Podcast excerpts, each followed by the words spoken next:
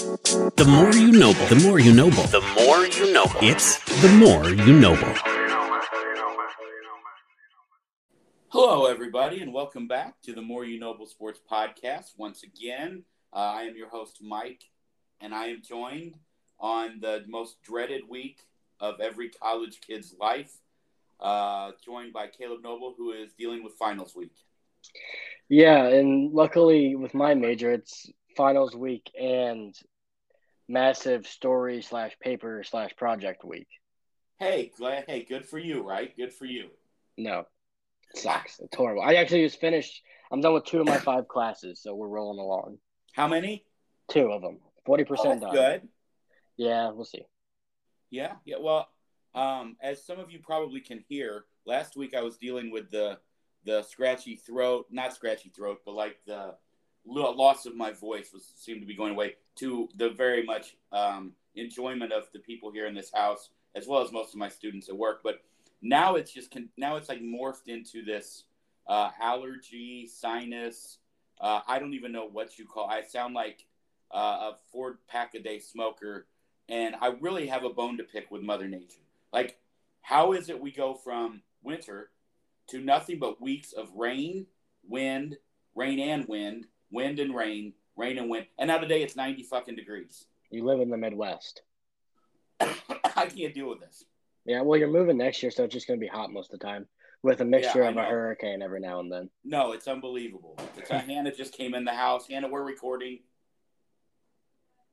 So Hannah's home from break. She's already done with her finals week. But this, I would like to send a strongly suggested email to Mother Nature. That's why I'm moving to San Diego. Yeah, hey, if you can afford it, brother, I hope that works out for you. I'm doing it. I'll find a way. I'll scratch by if I have to. Oh, my God. This is ridiculous. I've been taking – it's Sudafed by day, Benadryl by night. And maybe Arizona's the place. Maybe. I tried to talk your mom into moving to Arizona. But let's be honest. Also, I looked at the price of Arizona, and I might need 4 jobs plus my retirement. It's booming. Also, you have to deal with, like, tarantulas and rattlesnakes. Yeah, but I don't think I would because I think we'd get an apartment where there'd be a pool. And also, it has every major sport and 4 trillion golf courses. Yeah, except for you. Good luck getting a ticket to a Coyotes game. They moved to a college stadium with like 4,000 seats. What are they? What is? Oh, well, they're trying. They're trying to build a stadium, and for some reason they wanted to move out of Glendale, I believe, is where they are, and so they're in Tempe's Arizona State's hockey arena. So they're gonna have like 4,000 fans. Well, instead we're moving to New Orleans. So let's go Saints. Let's go Pelicans. Let's go Nola Gold, the rugby team. Going to start rooting for them. They have a USFL team. Explain to me why USFL is playing all their games in Birmingham, Alabama. What is going on? I don't understand that at all. Like, why would you even have a New Orleans team that plays its game in Birmingham? Is that soccer? No, it's football, the USFL. Like, they tried to bring this back. It's like I guess a spring football, right? Spring, early summer, kind of like the XFL. Oh, like XFL? Okay. Yeah, well, Jordan, what's the guy? Teamu, right? Is that his name? Yeah. The studs that played for the Battlehawks, he's playing in it. A lot of bad football, it looks like. But I will not be enjoying that. There would be zero. It's on at weird times, so it's like 9 a.m. or something like that. I don't know. I'm a sports snob. I have to watch like the top 10 competition or I don't want to watch it. It's really bad. Well, before we get into the week that was, for all of our listeners out there, would like to wish you a very happy birthday over the weekend. We made the trek up to pick up your sister from Eastern Illinois as she's leaving there and heading to Loyola, New Orleans next semester. Picked her up, drove her up to you in Champaign, went to Portillo's, which we'll talk about here in just a minute, to celebrate your 20th birthday. Yeah, it was a good time. And then what did you do on your birthday? I went to a bar. What was that, Saturday? So I went to a bar and then I went to dinner and then I watched the Cardinals. Was it weird first birthday not being home? No.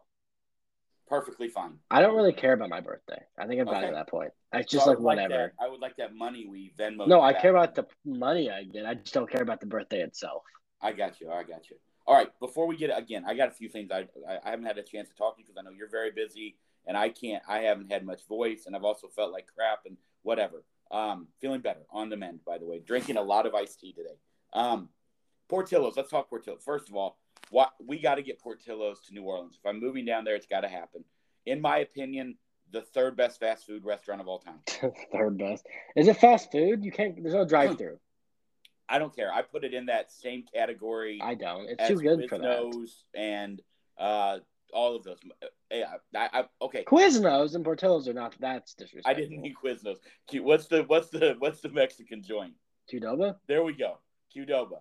So I put it in the. That's same... not fast food either, though. It's just a chain restaurant. Well, but it's not a restaurant because nobody comes and takes my order. So if you want to call it in that intermediate fast food, then in my opinion, it's the so best. What's Sugar Fire? Well, Sugar Fire's a restaurant. Well, that's no one comes and takes your order. Yeah, they're the best then. Okay, yeah, now we're into waters. I was not ready to yeah, but it's just not fast food. So take it back. I think it is. It's not. Name one similarity between McDonald's and Portillo's other than the fact that you have to get up to order your food. That's it. So that's not – no, because if you call Sugar Fire fast food, I'm going to punch you in the throat. Yeah, well, then I don't know where you put – either way. All right? I don't know how – I was all prepared with my list because in my mind it's Whataburger stands above everybody.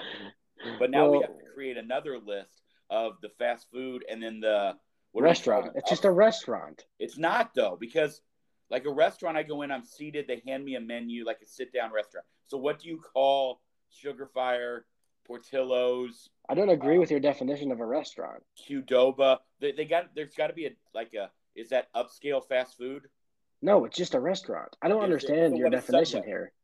What is Subway? Subway shit is what it is. It sucks. No, that's not valid. So is Little Caesars fast food? Yeah, there's a window for a drive-thru.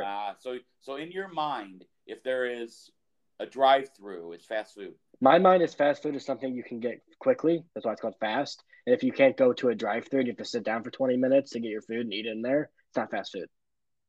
But to be fair, Portillo's, if not busy, so you consider Panera fast food? Yeah, definitely. But Subway isn't. Subway is in a gray area for me, but it's not the same as Portillo's. Subway, though, you go in, you get your food, and they give it to you immediately. Like Portillo's, you have to wait. So it's not fast. It's definitely not fast. But I don't think Panera's. I've waited a long time in that line. There's a drive-thru. You can go through there and get it really quickly. I've still waited. Have you been to Steak and Shake's drive-thru? First of all, have you been to Jack in the Box's drive-thru? That is not fast at all. Not recently. I hate that place. Yeah, I'm not a big fan. Same with Steak and Shake. That place is great. I really thought I was coming in strong with Portillo's. Now we have to find a whole new category. You don't. It's just a fucking restaurant, man. Sugar Fire. And Qdoba, and evidently Subway, and Firehouse, but not Jimmy John's. I'm so confused now. Okay, well, it's just not fast food. It's just not. I don't get that definition. All right. For those of you listening, if you could let us know what type, if there is a name for this, I really need to know. As a man of lists, I'm in the middle. I was in the middle of what I thought was a good one, and Caleb just wrecked it. This is what happens when you turn 20, huh? This is what it says. Fast food is defined as food that can be prepared quickly and easily and is sold in restaurants and snack bars as a quick meal or to be taken out. Portillo's is not a quick meal. It's not prepared as. Good luck eating a dipped Portillo sandwich on the go. It was good, though, man. I'll tell you. Back to that. Portillo's is very good. It is good. Very good. And I guess we messed up. We didn't get the chocolate cake shake, which also referenced in Ozark, if you caught that. Look, I saw that yesterday. We do not have to – there will be no spoilers. But – it's hard to talk about that last season without spoilers. Well, we don't have to go in depth. But I will say this. Ozark knows how to make a fucking show. Jason Bateman's a genius. And so is Laura Linney. I saw that she directed a lot of the episodes as well. Did she play Wendy? Yeah. She directed the second to last. Bateman directed the last one. And the girl who plays Ruth should know her name. But either way, she is incredible. Multiple-time Emmy winner. I mean, I'm watching – as we were watching the final season, the last three episodes especially, I said to your mom, as far as I'm concerned, Ruth, Wendy, and Jason Bateman, Marty, are all winning Emmys. Yeah, that show – I mean, Laura Linney, I didn't know that was who that was, but she is perfect at playing the most – I hate her more than I hate Johnny Sack, Gustavo Fring, and I think every villain in each of those shows combined. What about Cersei? Do you hate her more than Cersei? I liked Cersei. Whoa. I did. I thought she was cool. So did her brother. Yeah, okay. Yeah, that gets into a gray area because I love Jaime too. But I thought Cersei was really cool. She had redeeming qualities. But Wendy was just a heinous bitch. God. Yeah. Yeah, for those of you who have not watched Ozark, we are not going to spoil anything for you. We kind of just did a little bit. No, we didn't. Fine. Not really. Go watch it. Actually, you know that from the beginning. Yeah, you're good. Go watch it. It ranks, again, we're back to the list, number 4 all time on my TV drama. I don't like hour-long shows, 4th. It doesn't have to be hour-long, I don't think. But, yeah, it would be third for me. Like, it would be third. Non-comedies. It might have it's up there with Sopranos. Like, it's competing for second place for me. Wow. For how much I enjoyed it. It's hard to take you seriously when you haven't watched The Wire. Yeah, but Breaking Bad's the best, so. Well, no, it's Sopranos, The Wire, Breaking Bad, Ozark, and Better Call Saul. And I don't think there's an argument at this point. No, I don't even know. I mean, Game of Thrones had potential, and then it ruined it. Yeah, and Homeland, too. Did not love the last 2 seasons of Homeland. I've only seen the Homeland, too. All right, well, yeah. Hey, Deadwood, heard it's awesome. That's next, I think, on my list. But there's some other ones out there. The Succession, very good. Going to watch the final season of that here soon. So, hey, well, that was good. Before we get past that, do you see Netflix's stocks are plummeting by, like, almost 50%? How does that happen? They've upped the price of their what's it called when you buy it? Subscriptions. And their quality has unarguably gone down, inarguably. Like, what do you watch on there other than crime documentaries and Ozark? And now Ozark. I do love their documentaries. I'm not going to lie. But that's it. Like, everything else is trash. Yeah. When they took The Office off of it, I was like, okay. Yeah, I look through, and their movies aren't that good either, if we're going to be honest. No, and they buried all the good stuff you have to go search for. It's hard to find stuff. And HBO Max has everything. Oh, yeah. Hulu also very good. I've been watching some stuff on there. But I do love a lot of the true crime stuff on Netflix. I'm not going to lie. Yeah, but their stock, like, if you bought stocks on Netflix, fucking sell them now. Well, I did not. But there is a new John Wayne Gacy doc that I do want to watch also. So. It went from like $360 per stock to $208 or something crazy. Thank you guys for tuning in to listen to sports. We do appreciate it. Yeah, that was our entertainment section. But hey, quick transition. Also, we'll call that making a connection in the business, I believe. Did you see Anthony Rizzo bought Tony Soprano's house after he'd been out celebrating a win? He bought Tony Soprano's house? Yeah, evidently. Why? Had maybe a little bit too many, too much gabagool, and maybe a little bit too much wine, and still wanted the house the next morning. So, yeah, on a whim, bought Tony Soprano's house. Anthony Rizzo, first of all, if anybody's going to own Tony Soprano's house, it should definitely be an Italian. So, shout out to Anthony Rizzo. Named Tony. Bingo. Yeah, I didn't see that. It must be nice to make a drunken mistake, and it's a house. So. And it's Tony Soprano's house. And not to care the next morning. That must be a nice life to live. My drunken mistakes are I order like something that's like $30 on Amazon that I don't really need. Yeah, and then you regret it. And you like $4 million home. And then you regret it and try to cancel it. He bought a home and didn't care enough to even try and cancel it. Yeah, and to be fair, there have been times I have canceled my debit card because I couldn't cancel the Amazon order. What? Really? $30, really. That's how deep it runs. You're going to be honest, but all right. So last Monday, we talked, right? I think we talked to everybody last Monday, and you said going into the Royals, Giants that we needed to go 4-2. Cardinals went 3-3. Yeah. Thoughts? I don't know. I mean, it was a mixed up bag. I think the Royal series started out horribly. Let's be honest. The win was bad. The loss was bad, and then the second one was very uplifting. I don't know if it just looked good. Like, we got Bubich out. Do that. Yeah, I mean, but then it was the feast or famine. This team scores 2 or less or 7 or more in like 2 weeks straight of games, which is just not sustainable at all. And then you go to the Giants series. I was feeling great after the second win, and you know what mediocre teams do, Dad? They win the first 2 of a 4 game and they split. That's what mediocre teams do. Well, to be fair, we are 16-10, only 2.5 games back behind Milwaukee. So I don't know. I would call us mediocre. I'm worried that the team is reverting back to what they were doing last year because they just decided to start walking the world again. My apologies, by the way, 16-12. My apologies. Walking the world, Dad. Yeah. Why? Well, this is happening again. Yeah, there's some of that I'd like to talk about when we get to it. I don't know if you want to dig into any. I mean, obviously, everybody saw the games. They saw what happened. I'm a little worried. I'm a little worried about Dakota Hudson's. His location has been off all year, to be honest. And it looks horrible. I don't know if that's a mechanical thing. I pitched in high school. I was not a pitcher, right? So I can't find a lot of that mechanical stuff. I don't know if there's Tommy John problem. Yeah, I think there's probably a lot of that. Well, they were talking about how a lot of guys when they come back from it, their stuff and their velo is there, but their control isn't quite there. But it's just so infuriating. Him and I'm gonna be. I don't know. I'm not on the board of him being a top three pitcher in this rotation right now. Yeah. I have been on that hype train at the beginning. He can get there. I understand. I don't like a pitcher that you don't know what you get when he goes out there. Like Wainwright, you know what you're getting. He might get roughed up a little bit, but you know you're gonna get a guy that stays in the zone and doesn't beat himself majority of the time. And like Miles Michael is the same way. If you were going to tell me we'd score 7 runs against Logan Webb on Saturday, I tell you we win. And especially when you have Matt, who was it, Matz on the bump? Yeah, okay. I felt pretty confident in that. Let me ask you a question, and maybe it's rhetorical, but you can also feel free to answer it. Knowing what Matz went through, right, with the loss of his grandfather, he had to travel back right to the East Coast, and then he was back for a game all within like 72 hours.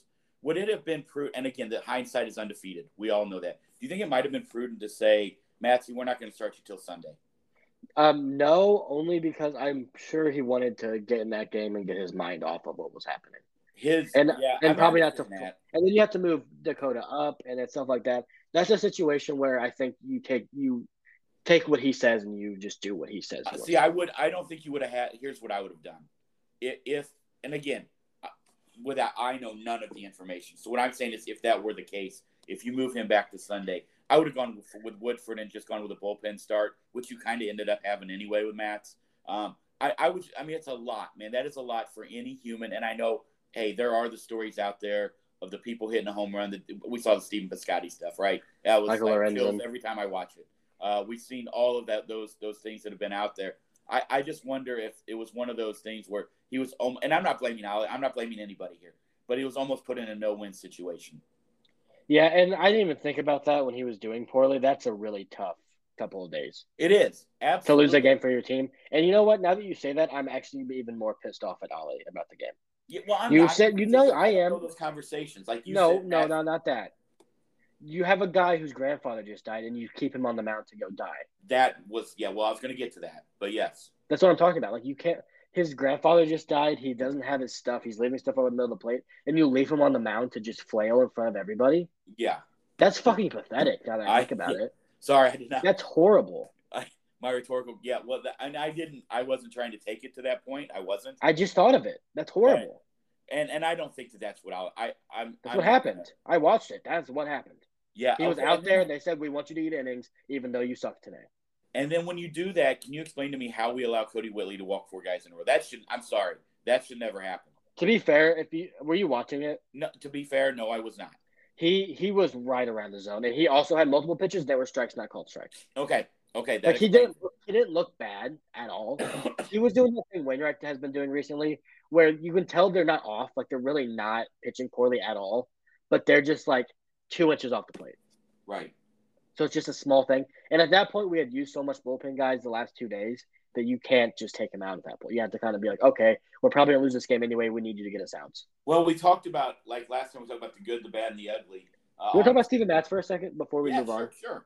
Because what sinker baller that we signed, because he's a sinker baller, to get ground balls, why do we set up high? Why? Well, I did hear Brad. I heard Brad Thompson talking about that Matz's 2 favorite pitches are the high fastball, and then he comes back with the changeup, and then obviously with the sinker. Curveball. So that's been his go-to. I think they were sinkers. Career. He was throwing sinkers up in the zone the whole game. He doesn't throw a fastball; he throws a sinker. Yeah. Why? Liking the four seamers up, then obviously coming back with the changeup and the sinkers. Again, I didn't watch that game. One question, and I think I don't know if it's valid because we are still in the infancy of Steven Matz as a Cardinal. But if you look at his stats with Kiz behind the plate, they're incredible. If you look at his stats with Yadi behind the plate, they're awful. I'm just throwing facts out. I'm not making a judgment, but those are his 2 worst starts have been with Molina behind the plate. His 2 best starts have been with Kiz. I mean, you talked about it on here, I think earlier, that maybe Kiz needs to be his catcher. Yeah, and I think that's probably where they're going to go. But I think I'm frustrated with Yadi as a pitch caller, and something I never really thought I'd say. I touched on this last year after the postseason, if you'll remember. He is behind the 8 ball on everything. He does not make adjustments quick enough at all. He's like, Matz's best pitch is the inside sinker. We're going to keep going to it. He was missing arm side. Every single sinker he was trying to throw inside to a righty, it was going down the middle. They were crushing it every single time. And he kept calling it. Like, how about this? Step up down the middle, and he'll throw it outside. I don't get the – he's just behind, it seems, at times, where it's obvious. Like, he would step inside, like, this is going to leak over the middle. And it did, and it got crushed. I don't know why we are so – like, you have a game plan going into a game, and obviously his game plan has been sinkers inside the righties. They get jammed a lot. Great, it works. But if he's not locating that pitch, you should adjust within the first three batters of the game, right? One would assume. Like, it was in the second inning. He'd gone two times through the lineup at that point almost because he'd been so bad, and they were throwing the same pitch. I don't know. It's frustrating. Like, you got to adjust. You got to be able to adjust on the fly. And I think Steven Matz has not shown an ability to do that, which is troubling. When he gets in trouble, he can't limit damage, and he can't adjust in the middle of the game. Yeah. Well, we'll see. I don't think we can say he can or can't. We can. He's done it three times. What is he? He started 4 games. He's had 2 really good ones and 2 bad ones. He started 7 games. Oh, he's had 4 good ones. He's had 4 good ones and 3 bad ones, I believe. 3 really bad ones, by the way. Like, not even close to being good. Has he started 7 games? I believe so. No. He's 4. He's 3-2 with 6 games, and 3 of them have been bad. My bad. That's still, 6 games. 3, half of them have been blow-up starts almost. Like, that's not going to do it. Well, it is something that we have to talk about here in a little bit, and I would like to talk about it in a minute. But we talked about the good, the bad, and the ugly last time. Over this 6-game road trip, Dylan Carlson heated up. That was great to see, including a bomb. He had 412. When you have – he looked really good. And then, obviously, outside of him, the only guy that hit over 300 on the road trip was Yadi. Hit 308, except for welcome to the show, Juan Yepez. He was incredible. My God. And yesterday, if that didn't tug at your heartstrings, I don't know what will. That man has not just proven that he belongs. He has said, I'm not going back. Yeah, do you think we won the Matt Adams trade? I think we did. I think so. I do believe that the Matt Adams trade was won so far by us. Juan Yepez looks really good. I love his approach, too. He completely changes his swing with 2 strikes. Yes. And that's always – I like when guys do that. Joey Votto's always done that. But he has unfortunately created a massive problem. And when I say massive, I mean massive. What the hell are we going to do with Nolan Gorman? Well, can we – okay. We can go to – let's stay on Yepez yet. No, let's get to it because, okay, here's the thing. Let's talk. Yeah. All right. Because here's the problem that we have, okay? And if we're going to get into it, let's get into it deeply, a little bit deeper than maybe we need to. But before we do that, congratulations to Juan Yepez. You've been great. He already has the same WAR as Christian Yelich does, and he has like 80 less at-bats. He has, also, to be fair, he has a 0.5 FWAR, which is the same as Suzuki, who everybody wanted to crown the Rookie of the Year with the Cubs right off the bat. So, I'm telling you guys, this guy can be a middle-of-the-order guy consistently. Absolutely. Good God. We need to get Tyler going, by the way. We'll talk about that after this. You're throwing a whole lot out there. I know. And I'm still have a lot of head around Portillo's not being fast food. So okay, yeah, we'll talk about Tyler after, but let's get to the current problem. Okay, I'm going to lay it out like this, and I'm going to let you respond, okay? All right, go ahead.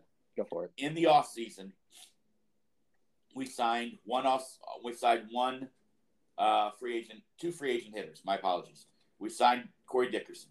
In 49 at-bats, he's hitting 184 and is slugging 204. We signed Albert, which made the fan base go crazy and sold tickets and jerseys and everything else. And Albert against lefties has done what we wanted Albert to do against lefties. The problem is, as you and I talked about, he's still batting against righties, and that blows my mind. Albert, since he's been here, in 41 at-bats, is hitting 220, and he's slugging 390. All right? We then went out and we got ourselves a few pitchers. Okay, which we knew that we needed to do. We addressed the middle of the rotation guy in Matz. Let's be fair. Like we said, in 6 starts, in 25 innings. So he's averaging just over 4 innings a start. He has a 1.6 whip and a 7.01 ERA. And the good news is I looked at his FIP, which is fielding independent pitching. So it basically says what you're expected to do versus the results. It's right around where he was last year, so maybe he's just getting a bit of lucky at times. So let's add to that. We also went out and we signed Aaron Brooks. Aaron Brooks pitched in 5 games for us. He had a 7.7 ERA. We DFA'd his ass. All right? Nick Whitcomb, Drew Verhagen. We gave him not just 1 year off a guy who hadn't been in the majors in 2 years and had a career 5.01 ERA. We went ahead and we said, because the demand is so fucking high for Drew Verhagen, we will give you 2 years. Drew Verhagen pitched in 3 games. He has a 5.8 ERA. Now, we don't know. We may never see Drew Verhagen again. I don't know. Hip impingement might keep him out for 2 years. Hey, to be fair, Nick Whitcomb has been fantastic. He's been really good. He's been very, very good. He's pitched in 13 games. So yeah, they're going to burn him out. Now, is it time to start saying, what in the hell are we doing with our free agent signings? I don't know about that. Let me lay this out, and I'm going to let you address it from there. You and I laid this out with the Pujols signing and the Dickerson signing, saying, hey, it's fine. I'm okay with it as long as it doesn't block our young guys. Guess what it's doing right now? Yep. It's blocking. And also, Corey Dickerson, when was the last time he played? 2 days ago. He did play Saturday? He played one of those 2 games. He played Friday or Saturday. It's one of the two. So I need you to address what does our front office see in guys? Are they just simply trying the guy who is the I'm smarter than you are, that guy in the room? Or what is happening? Because this is ridiculous. What they did was they got 2 major league proven guys, so they didn't have to rush up young guys, which I'm okay with. If, and this is a big if, but if you are willing to say, oh, we shouldn't have signed these guys. These young guys should be up here, and you cut ties with them. If you're willing to do that, then I'm 100% okay with you signing Corey Dickerson. 100% okay with you signing. Albert's going to stay, so now that you bring him into the conversation. If you're okay with saying, okay, we fucked up, he has to go. If you're okay with that, and then I'm okay with you trying to get big league guys so you don't have to rush up Yepez and Gorman, because that can cause problems if they don't perform. But if you're not willing to address the fact that those 2 guys, Yepez is up now, but that Gorman is just absolutely raking. He just hit his 12th home run the other day. 12 home runs. And if you're not willing to, say, well, we should bring him up because he can help the team more. And Dickerson, eat the $5 million. We're paying it anyway with bad signing. If you're not willing to do that, then I hate it. And I understood both of the signings when they happened. But why is Albert Pujols batting 4th against a right-handed starter yesterday? Somebody make it make sense. Why is Juan Yepez not at the very? If you're going to do that, fine. Well, why the fuck is he batting 4th? 4th. Was that addressed in the questioning afterwards? He was no, because Albert was actually pretty good. He scored 2 runs, but still, I don't understand what could you possibly see? You're an analytically driven guy. Give me one analytic that tells you that's a good choice. One. Versus right-handers this year, Albert is hitting 233. No, my apologies. Albert is hitting 080 with a 080 slugging percentage. Yep. What I don't understand. I will say it, and this is in San Francisco. Do we owe the fans of San Francisco to see Albert Pujols? Is that what it is? Were they trying to get him in for one last game at that ballpark? Is that what it was? If that's what it is, then we don't care about winning ball games. I don't understand. Here's the thing, Dad. Can I lay this out for you for a second? Sorry. Even last week, before we had a guy that was absolutely raking, that one that made sense, right? But now we have a right-handed designated hitter that is torching the ball. And you still find a way to fucking do it? How? Hey, talk to me about what the conversation between Brendan Donovan and Corey Dickerson are every time they come in and they see Albert in the lineup against a right-handed bat. And we said Tyler O'Neill. Like, I don't understand. We have an off day today.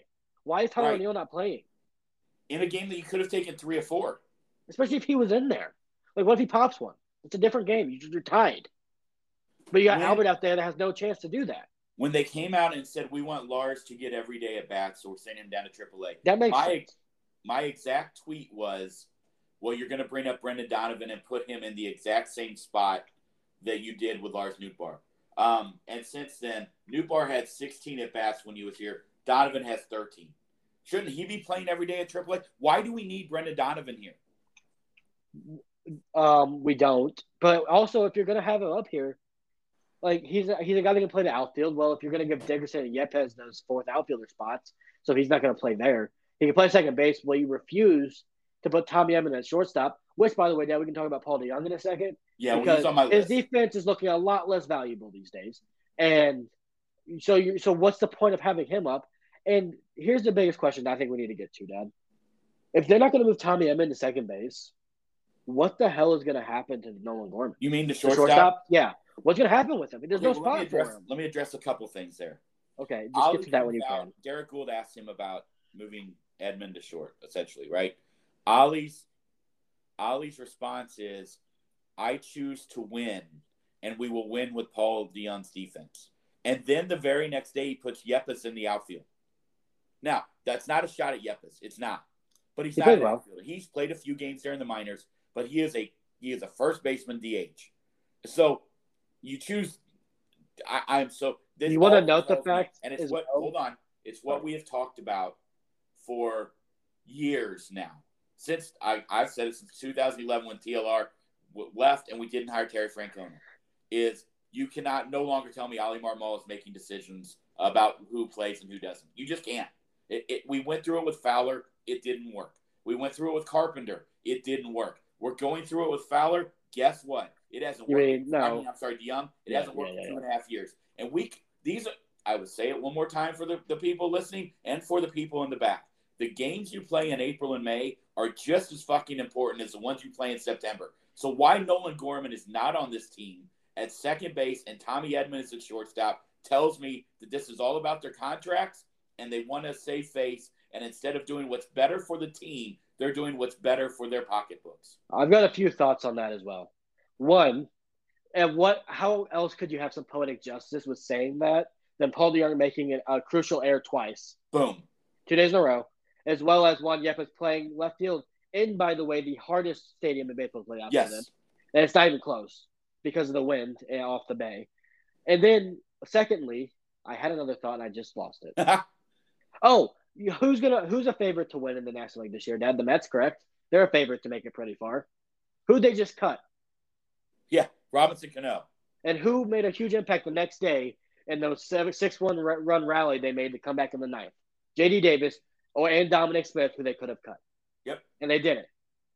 So if you want to stay competitive and you want to be on the level of these guys, you don't have to go out there and spend $300 million like Steve Cohen is willing to do. But you have to be smart. You're spending that Paul DeJong money anyway. And I don't think you should cut him. You're spending it anyway. So you might as well be the best team you can while spending the fucking money.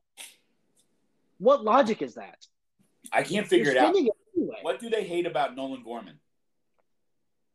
They don't hate anything about him, but it's still the logic is so like mind-numbingly flawed because they want to prove that they're spending their money wisely and be the thing that everyone stares at. That's a great organization, and we are a great organization. Let's get that straight. The Cardinals are by no means a bad organization. They are competitive every year. They're a great organization. Did you call them the thing that everyone looks at? The organization everyone looks at. Okay, I mean, that's what they want to be. They want to be the poster child for great organization. But here's the thing. But I'm not done. Okay. You're spending that money. Paul DeJong doesn't get more expensive if you put him on the bench. He doesn't eat up more money. He's eating the same amount of money. All you have to do is take the $700,000 you're giving to Brendan Donovan and shift it to Nolan Gorman and use it. We have a DH now. You're not using bench bats. Okay, you're not. You can might as well put four guys that never play out there. You could, and it wouldn't even affect you. Put Nolan Gorman at second base, put Tommy Edman at shortstop, and in the event that starts costing you wins, which I doubt it does, but if it does, then make a fucking change back. Right. That easy. Are we saying that Paul DeJong, and this is, I'm not saying it is, I'm asking, that his psyche is so fragile that he has to play every day or we're going to ruin him? Have we not paid attention? Placing it on Paul DeJong is unfair. He doesn't control if he's in line. I'm not. So I'm not going to say that. No. I'm saying I'm not saying that. I'm asking if that's what they believe. They genuinely believe that. Well, I don't know. They think that is a narrative that they have in their pocketbook. I mean, their back pocket, that they can spin to the fans. They can make it make sense that they are playing someone solely because they paid him. That's all they're doing. And to read into it more than that. This is the third time, Caleb. This is the third time in the last 6-7 years that we've done this. And I mean, I don't understand how Moselock can continue to say it with a straight face, and how if you want to be fair, though, put him in the lineup. They did eat Fowler's deal last year and traded him, so they did do that. Hold on, and they also it took them 4 years to do it. Well, you're not going to pay a guy to stop playing him immediately, and also he was all he was fairly good down the stretch in 2019, and he was leading off in the playoffs when he won a series. But Matt Carpenter also, they didn't start him last year down the stretch. They didn't at all. No, but they did. Those two things do need to sum up at least. He was hitting fourth and fifth a lot in this lineup in the summer. Well, they were underperforming, so it really didn't matter. But yeah, I mean, yeah, those are problems. I think the Paul DeJong one is a more glaring issue because they're playing him every single day, and they haven't made any plans to move off. I don't see how much more he can struggle and Gorman can succeed for you to validate this. And here's the thing, Dad, Juan Yepez, I'm so glad he's doing well. I honestly thought coming into this year, I think I told you this, that he was the most major league ready hitter in the minor leagues, and it wasn't Gorman, it was him. But there's no spot for Nolan Gorman now that isn't second base. I think I sent you this text yesterday. Like, if you're telling me as an organization you're not moving Tommy Edman to shortstop, then why do we still have Nolan Gorman? And what if you're Nolan Gorman? Like, what are you thinking at AAA? Like, I'm with the worst. Like, are you having Tommy Pham flashbacks? I'm with the worst organization of all time. I think he's probably just thinking, I'll take a day to day and I'll get called up when I get called up. Here's the thing. He didn't perform well in spring. He is raking. He is. I mean, he is. I think he has taken a step back lately, but that was expected considering he was just a world beater for the first, I don't know how long of the season. But I think he has taken – is he dipped under 300? No, he's still at 307, so he has declined. I was going to say 307. His slugging percentage is taking a 200% dip, but to be fair, it was at like 880 or something crazy. With a 1.053 OPS. Yeah, so those numbers have drastically gone down over the past week. I don't know why. Here, if they're going to call him up, which they will at some point, if you do it when he's struggling at the minor league level, that is going to be a bad recipe for him to be good. Like, the best time to have done it was when he was hitting a homer every day and had the confidence of freaking Mike Tyson. That's a weird analogy, but whatever. Yeah, okay. But that is the time to do it, right? When he's, like, at peak confidence. One would think. Now he's going to, like, what if he doesn't have another stretch like that?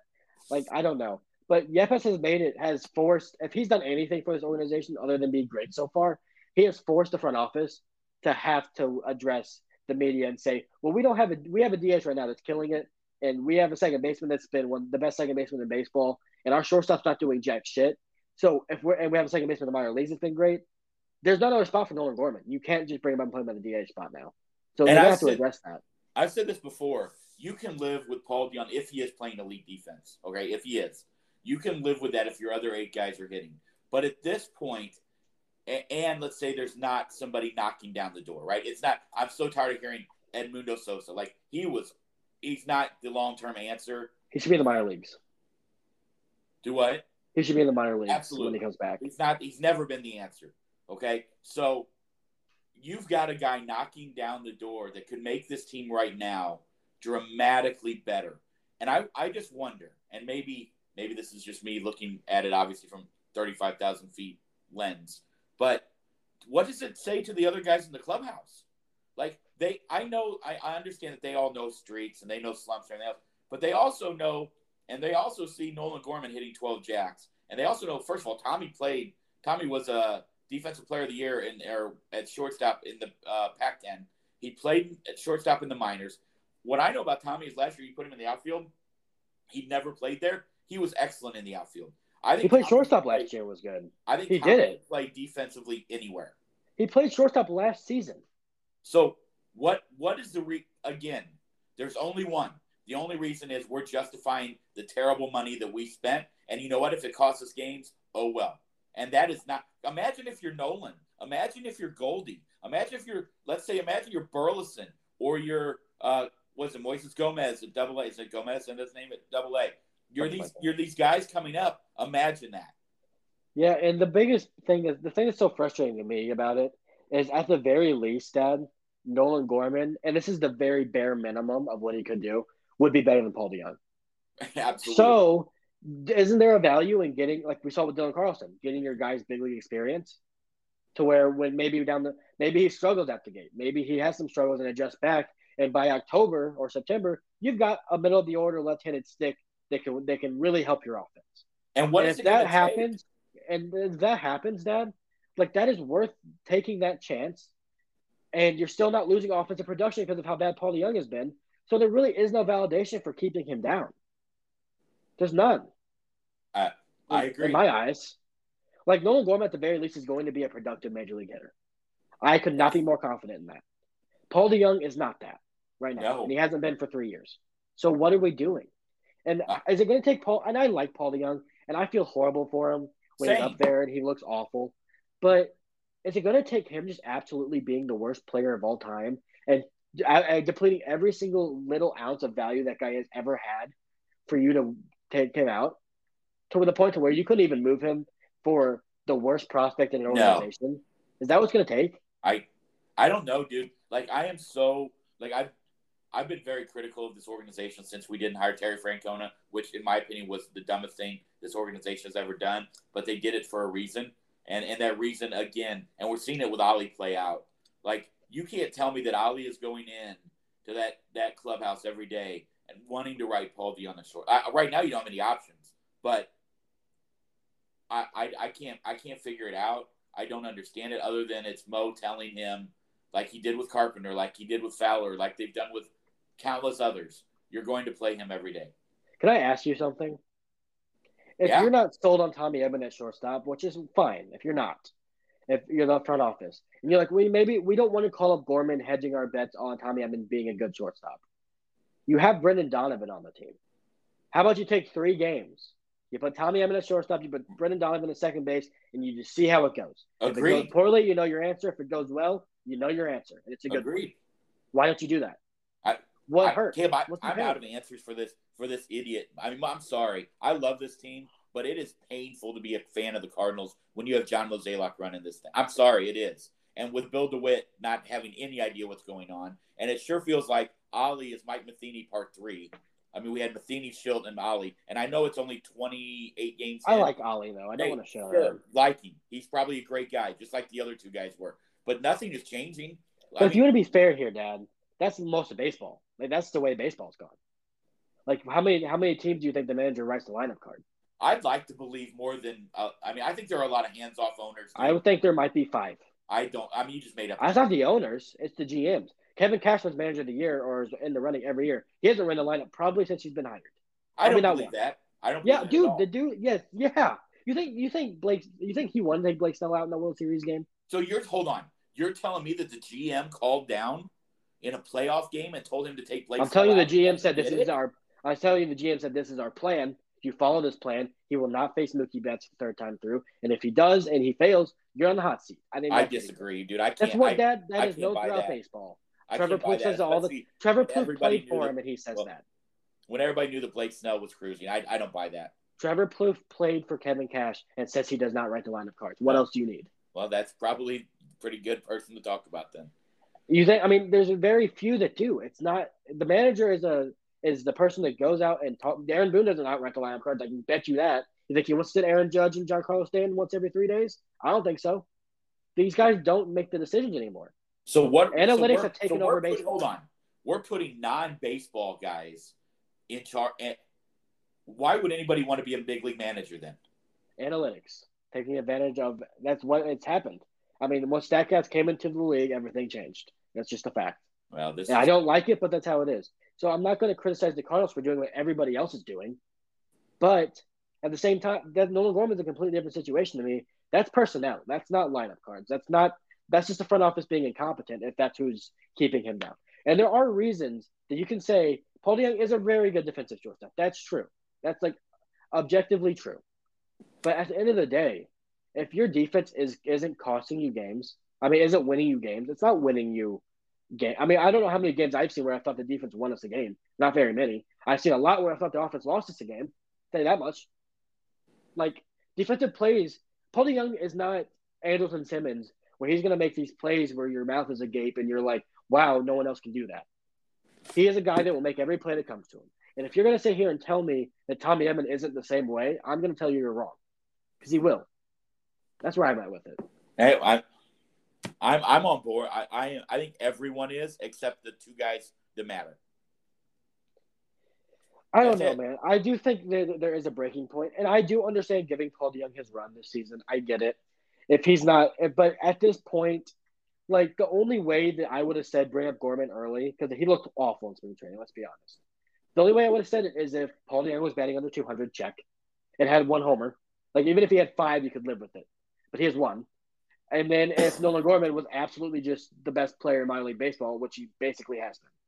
Okay, let me ask you this then. You said you understand giving Paul DeJong every opportunity. Here's the thing. That's not what I said. I said giving him his run this year, not every opportunity. Last half of last year, Edmundo Sosa stole the job from him. Yeah. So why, coming into this year, would we revert back? Guys make adjustments year to year. It happens. Look at Adam Wainwright. When was the last time Paul DeJong made an adjustment? Yeah, I mean, there were all those stories. He looked great in spring training. I mean, we have to mention that. We can't talk about that anymore because Tommy Edman didn't, and he's second on our team. If you have a guy that's your shortstop that was planned to be your shortstop that's slugging over, I mean, that has an OPS over 1,000 in spring, you'd be a fool not to try and play him in the season. But it was very apparent after the first week went okay. After the first week, it was over. And you brought it up on here. That swing is not play. It's back to what it was. There are no adjustments. You went on and on about it, and you were. I don't disagree with that, but I do understand that. I understand. See it? I don't understand. I understand why they did it. I do, and I understand giving him time to make an adjustment. But it's been a month. Like, it's no longer early in the season. Baseball's not a 12-month sport. No. Like, these games matter. Yeah. And you're in danger right now of the Brewers saying "fuck you" and pulling away again. Absolutely. They're already 2.5 up on you, and they are. We'll get to the power rankings later, but that is a really good baseball team. Really, really good with not many flaws. 7-3 on their last 10. I mean, they're 8. What are they? Hold on, let me look at it. They're 19-10. And guess who they go to the series with this week? The Reds again. Bingo. They are gonna have a tough schedule coming up. Because they've had the easiest schedule in baseball, and it's not really close. We get them in a couple weeks. Yeah, we play them very well. If there's one thing the Cardinals have done, they played the Brewers very well, surprisingly. But that Brewers team can easily win 100 games. And if you middle for another 3 months like you did last year, you're not going to catch them. And you're going to struggle to make a playoff spot because the NL is fucking loaded this year. It really is. So you're going to have to win the division, I think, or at least be in competition for it. So they've really got to address where they're at. And not think they can rely on another 17-game winning streak to get to 90 wins. Because I'm going to be honest with you, I'm not even sure 90 wins is enough this year to get in, even with the added playoff spot. That's my opinion. I'm definitely not arguing. I'm just perplexed at this whole thing. And it's really mine. I mean, also, to be fair, Matt Liberatore also killing it at AAA right now. He's been great, but there's no spot for him right now. No. I think it's worth mentioning. He's been phenomenal. What is it? I don't know what he did his last start. If he started against us, but he had at one point a 17 innings pitch scoreless streak, and he just looked good. And man, if that guy could be a left-handed weapon for you, one more guy we need to talk about, Dad, just because you brought him up, and I think TJ McFarland might need to be cut. Yeah, so if he has another month of what he's doing right now, he needs to be gone. You agree? I'm not going to argue because we chose the wrong one. We let Garcia go, and we kept him. Yeah, I mean, I don't even think it was either or. It should have been him over Verhagen. Garcia. I mean, that should have been the decision. It was literally set up on a platter for you. Unless Garcia really said, I like San Diego, I want to go there, which I would fully understand. I just talked about it. I want to live there. But if that's not what happened, and we just want to give him the money, and instead we decided to go for a Verhagen for no reason, after knowing we were going to make Hicks a starter, I don't know what to say about that. And just to be fair to our listeners, because I didn't know this either, Liberatore did get knocked around his last start. Did he? Okay. Yeah, 5 2/3, 6 earned runs. He's got some stuff. He's going to need some time to develop. He's not ready yet. Yeah. That's apparent. Yeah, I'm in no hurry to get him here. No, we don't need him either. When we get Jack back, we'll be fine. When we get I'm concerned. Let's just take a look really quickly. You got 3 with the Orioles, 3 with the Giants. Looks like we might miss Logan Webb. I mean, do we really want to?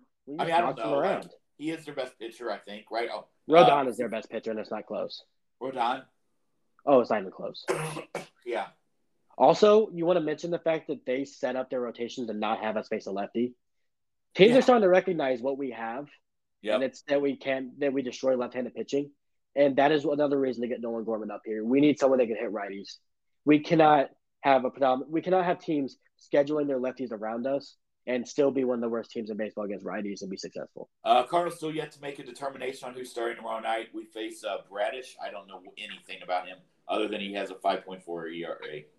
He's a righty. It's the Orioles. So when is that because Wainwright hasn't tested negative a second time? I would assume. I saw he did once, so he just needs to one more time. Miles versus Watkins on Wednesday. Thursday, Baltimore's yet to make a decision. We got Hicks back. I'm intrigued to see what happens with Hicks.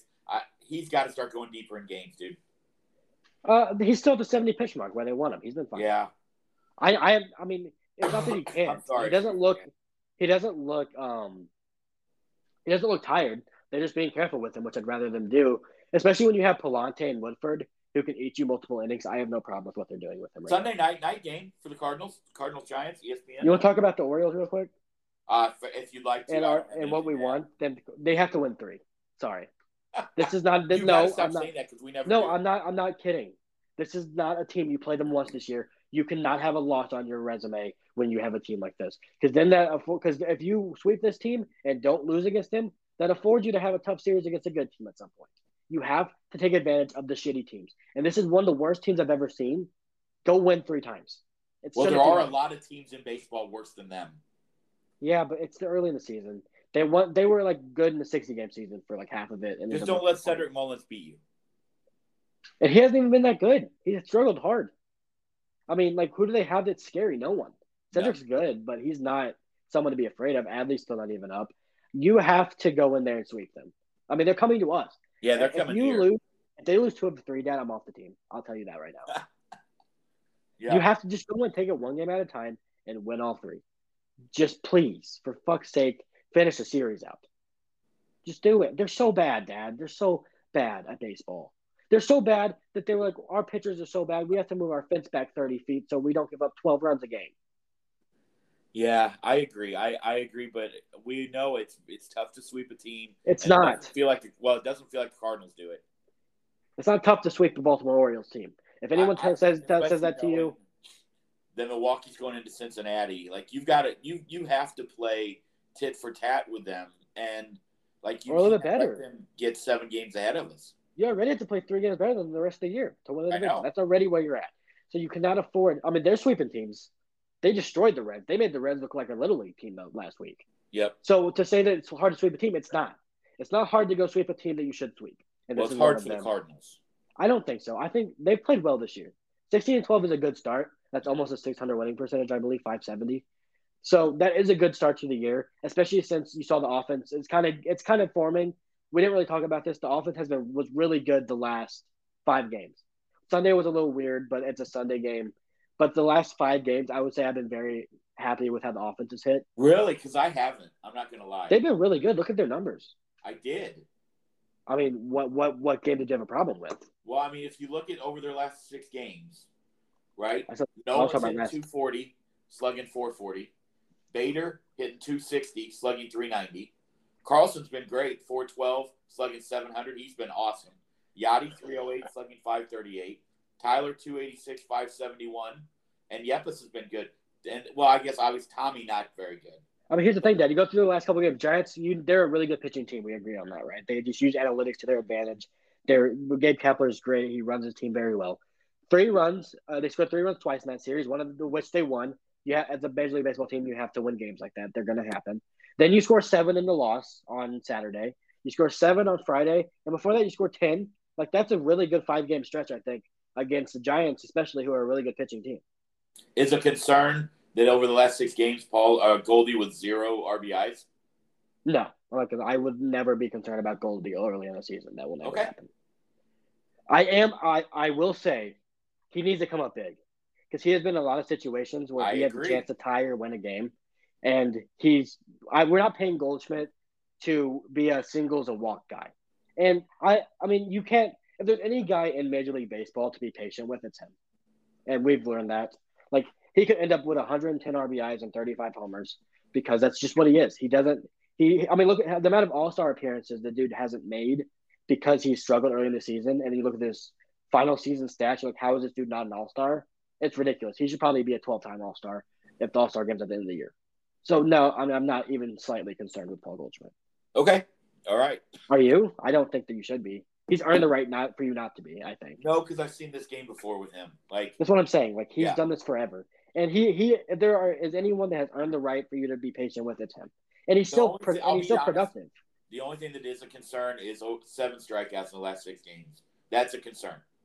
Well, one of those games, Tyler has 4, which also a concern. It happens, man. You go through stretches. But he still hit 2 doubles yesterday. Like, I'm not worried about it. I'm just saying that you know, Nolan didn't. We didn't get vintage Nolan this last 6 games. That hurt us a little bit. Only 6 home runs as well. Like, I would like to see a few more homers. Obviously, San Francisco, tough ballpark to get them out in. I was actually pleased with the home run production in San Francisco. Yeah, it was fine. Given what we were doing, and to go into San Francisco and do that, that's a step up. Yeah, Yadi hit one. Look at that. Yeah, and Tommy had played really well. He had a rough Sunday. But other than that, he looks really good. And Kiz had a terrible road trip. He was 0 for 10. Well, he only had 10 at-bats. That's the problem. Well, Yadi only had 13, and he hit 308. So, I mean, that's going to – I mean, those two should just split time. That's what they did. I mean, they essentially did. They both played 3 games. Yadi's a productive hitter at times. And like I said, Yadi's going to get his 10 home runs. He's going to get big hits because that's what he does. I mean, how many times – there will be games where we are watching late in the game, and he ties or hits a winning run in with a bloop single. He just will do it. So I have no problem with him playing. Also, that's going to make a lot of people mad, especially in the BFIB community. But Albert was 0 for 7. I mean, I just don't know what Albert's role on this team is. It should be just hitting against lefties. That should be what it is. Okay, so here's my question. You're going to sit Yepez against lefties? I guess you got to put him in the outfield. So who are you sitting? Tyler O'Neill right now. Stop. That's what you're doing right now. Yes, he can't hit lefties right now. I'm not. He's been horrible against lefties this year. He was batting some last year, too, for a lot of the year. I mean, that's – you're going to take your gold glove left fielder. I don't want to do it. Prodigious numbers last year, and you're going to start Albert over him? I'm not saying I would. I'm saying that's what they're going to do. There's no way that should happen. So what are they going to do? They can't take DC out. He's going to get both sides. That's my Harrison point. Bader's in center field every game, and he should be. Making my point for me. I don't know the role that Albert and Corey Dickerson play on this team when everyone's healthy. I just don't. Corey Dickerson, I'm fine with him being a bench bat. There are 8 guys on the team that are better than those two that should start every day. Yeah, what do you do with Albert Pujols? They really bound themselves into a corner here. They have. You almost have to hope themselves over. You almost have to hope every time you face a lefty, it's a getaway day where you're sitting guys anyway. Like, you almost have to hope that's what happens every time. Like, yeah. Again, is that the? I mean, you're right. You have to hope you see a lefty every Thursday, like at 1:15. Do you think that could be a chance, though, Dad, with Albert being so good against lefties, to give a guy a day off just to put him in against those? Because we don't face him that often, but when it happens, like, you can use that as an off day for someone. And I guess that's what you have to do. And that's fine. I guess. That's fine, but you also want your Tyler O'Neill in there against a lefty every day. Like, you want that. Because you don't want him to be at a point down the stretch where he hasn't seen lefties because of Albert. I'm really confused. And then you have to play him in a playoff.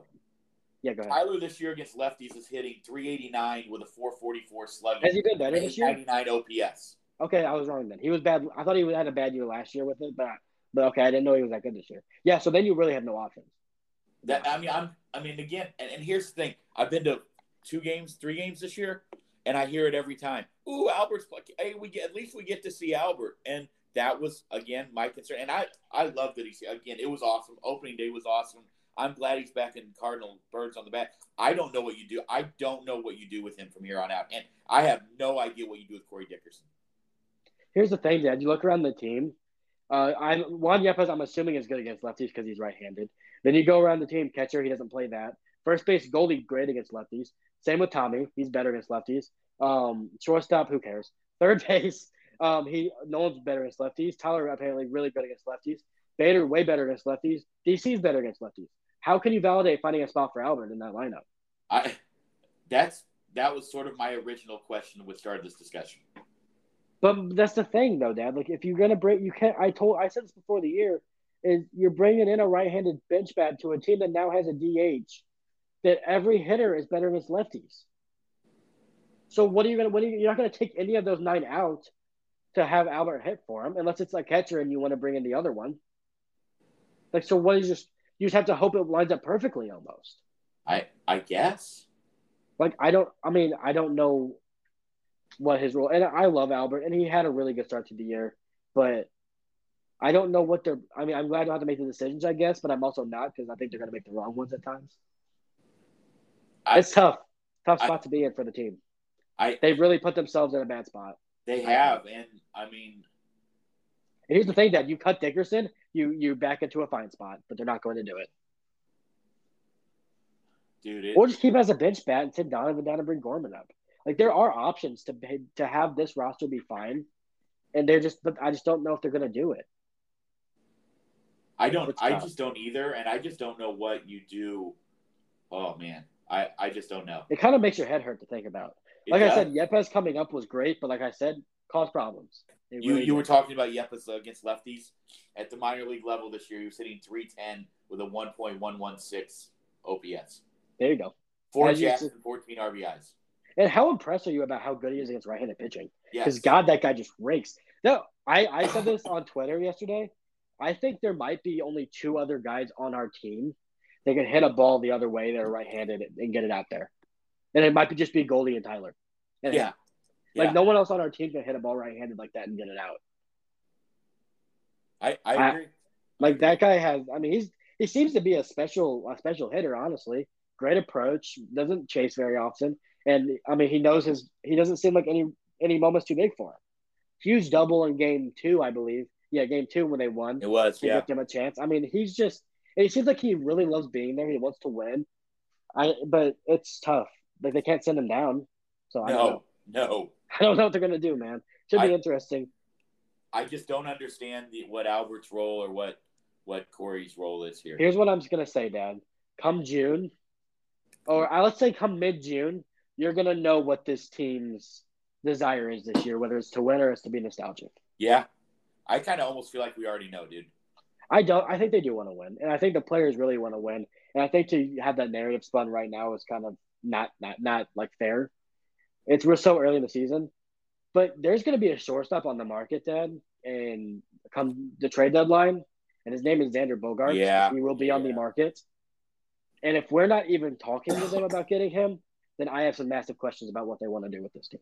Unless Tommy is playing short and Nolan Gorman's raking at second base. Yeah, I agree. And even then, I still talk to him because he's one of the best players. Yeah, I agree. But the problem is the ransom. It's going to be a King's ransom.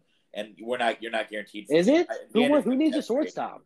Who needs a shortstop that's willing to trade for him? We're talking over each other. Sorry. Who needs a shortstop in the league that's willing to trade for him? I'm not arguing. I'm saying he's going to test free agency, and we know the Cardinals are not going to pay top dollar for Xander Bogaerts. Yeah, and that's obviously we're getting ahead of ourselves a little bit. The Red Sox could turn around and then went to stupid conversation. But I don't know. The Red Sox are bad, dude. They're bad. You want to get the power rankings? Because they're not in a second. I wanted to hit on a few news and notes around the league, and then we'll get to the power rankings. Is that all right? Yeah, let's do it. First of all, shout out of the week, Dusty Baker. I don't love him. He's a great manager. He's a Hall of Famer, but 2,000 wins, 12th. I mean, he's only the 12th guy ever to get 2,000 wins. That's pretty damn impressive. Shout out, Dusty. I think you need to switch your tune on Dusty because I think it was poisoned by Tony La Russa, who I now don't. You're probably right. But I mean, how about some of the moments he's been on the field for?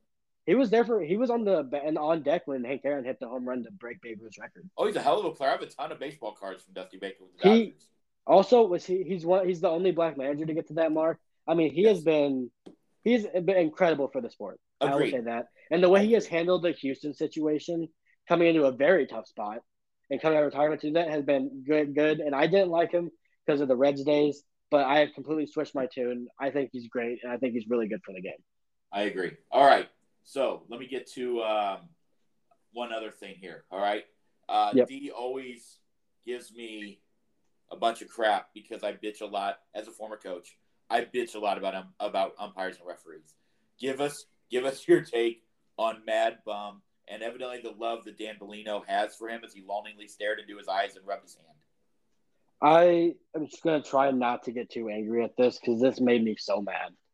So mad that a guy wants to be this big of a – first off, just a jerk-off in general.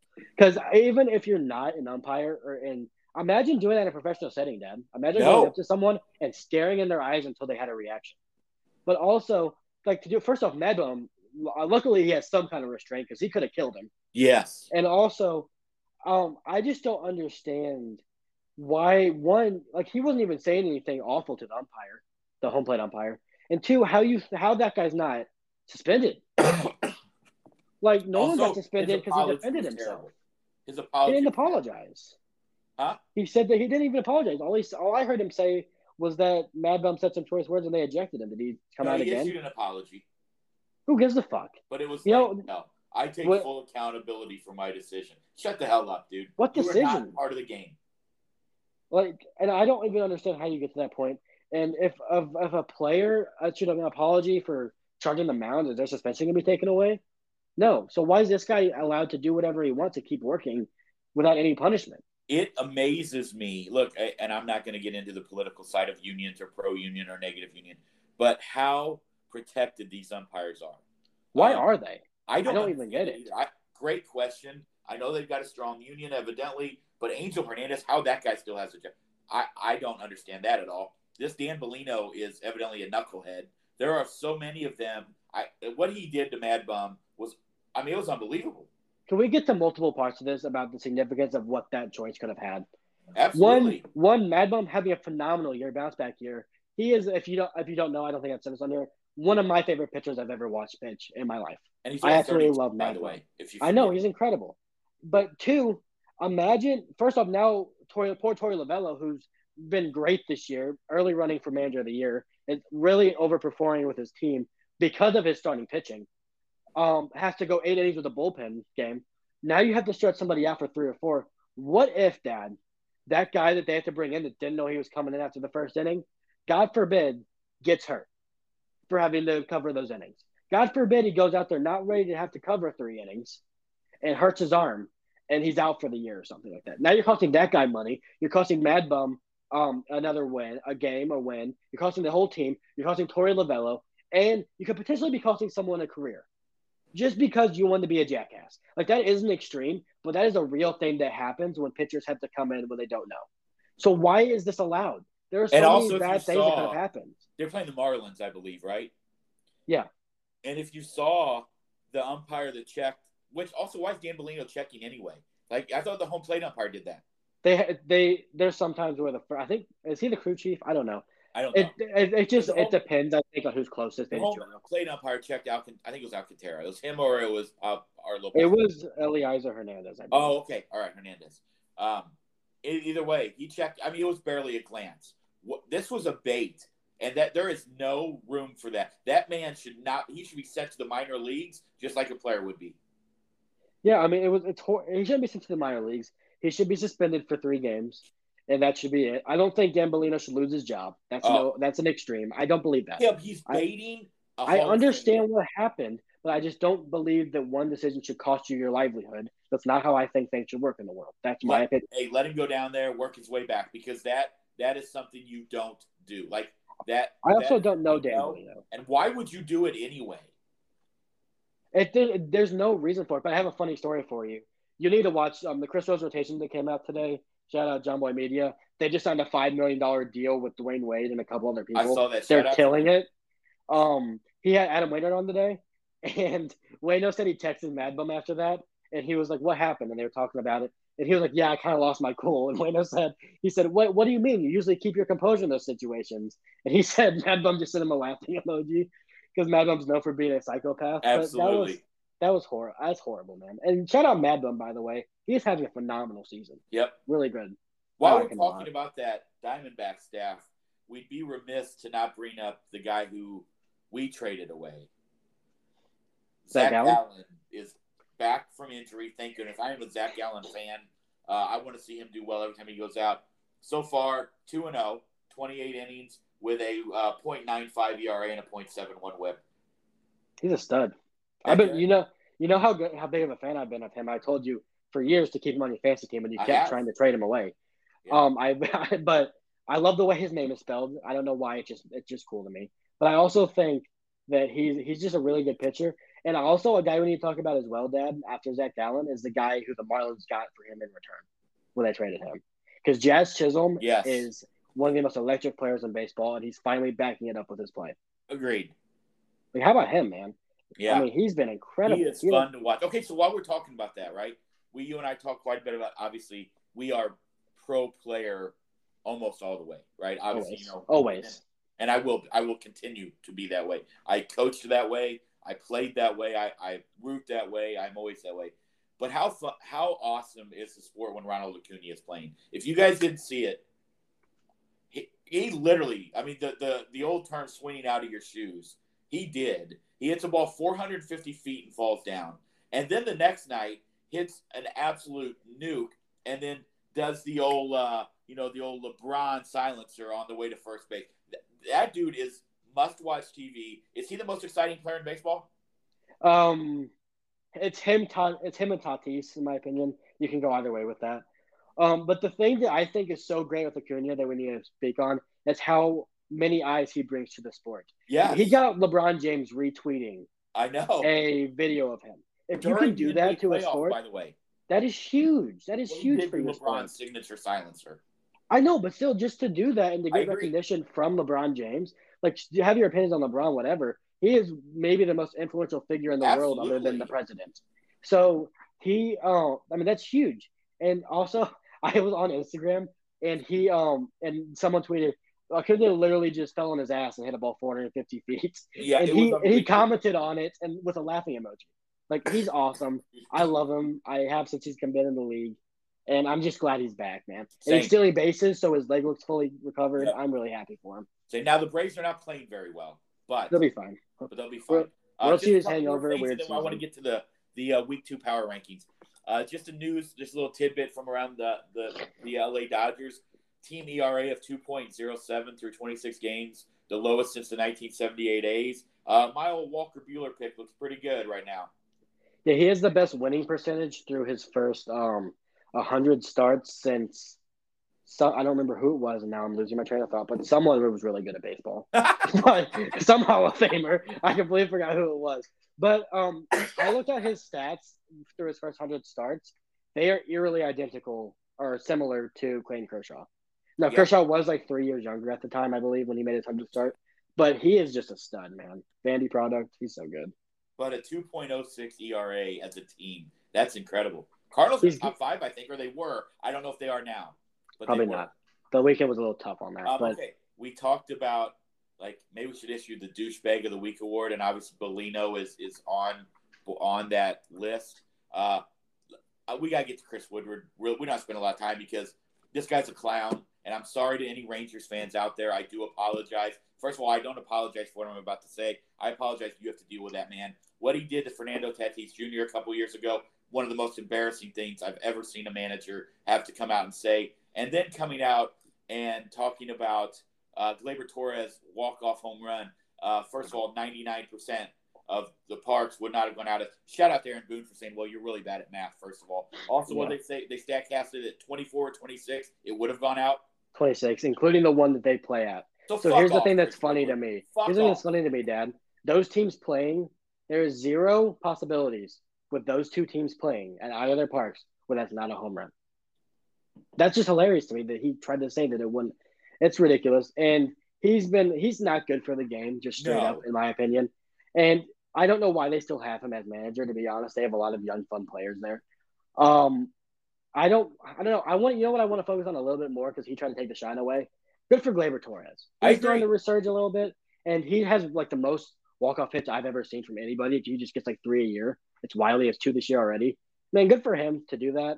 And you know what makes me sad? Something that I think he's gotten lost in this. I don't want to bash Woodward too much. He's awful. I talked about him before. I'm not a fan of him at all. His Gleyber's first walk-off hit this year, a struggling guy, by the way. The Yankee fans start throwing trash at the center fielder. Yeah. And now his second walk-off hit gets overshadowed by this. What's the poor guy got to do to get some love? So let's show him a little bit of love. Yeah. He smoked that ball. 106 miles per hour the other way. Also, you're playing in the same park. And, Dad, they had two home runs, one that tied the game. One that tied the game, Dad, to right field that went 10 feet shorter. Yeah, this guy, I can't. What he did to Tatis, first of all, was the most embarrassing thing I've ever seen a manager like come out and talk about. And I didn't love that.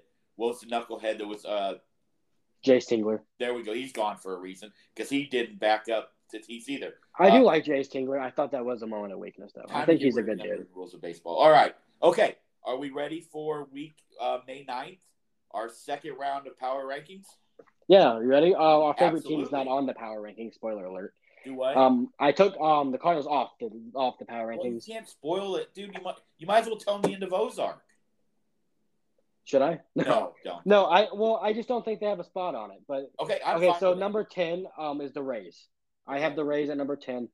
You can argue them higher. They're 7-3 in their last 10. They're 18-11. They're the Rays. Like, do you have anything? If you want to add anything, just do it. No. I did not even look at it, to be honest, because it's your week. Okay, so in the number 9, I have the Twins at 18-11, 7-3. Their rotation has been really good. Correa's hurt, which hurts them a lot, I think. But I think they play really well. Joe Ryan's the early front runner for the AL Rookie of the Year. And Byron Buxton's a stud. We talked about. Look, I add? Actually, I'm going to add a couple things here. Shout out. Looks like Royce Lewis getting called up. That's awesome. Love it. Yeah, he got his first hit. Huh? He got his first hit. Oh, he was up. He's up today. No, he's played 3 games. Oh my God! How did I miss that? I thought he was. No. Correa got hurt like 4 days ago. And I think that's the. Good Lord! Out. I think I'm telling you, the Sudafed and Benadryl cocktail that I'm on has put me into a loop. Yeah, he got his first hit, and Gio Urshela did the thing. Okay, so shout out to Royce Lewis for getting your first major league hit. Yeah. Number 8, I got the Padres at 19-10, 7-3 in their last 10. I think they're going to be really good. When they get Tatis back, they're going to be really good. Ha-Seong Kim stepped up. C.J. Abrams is going to be good. I know he struggled a little bit. They need another bat, I think. I think they really need another bat. Trent Grisham really struggling. Jorge Mateo looks like – yeah, he's been really bad. Jorge Mateo looks like Jason Momoa. And he had a 3-run walk-off bomb down by 2 yesterday with 2 outs. That was cool. They're finding a way to win. Their pitching's been really good. Yu Darvish has stepped up. They're getting Blake Snell and Clevinger back. So that team doesn't look like they're going anywhere, in my opinion. Number 7, I got the Brewers. I could have them high on this list. I debated it. But the 6 teams in front of them I've been really impressed with.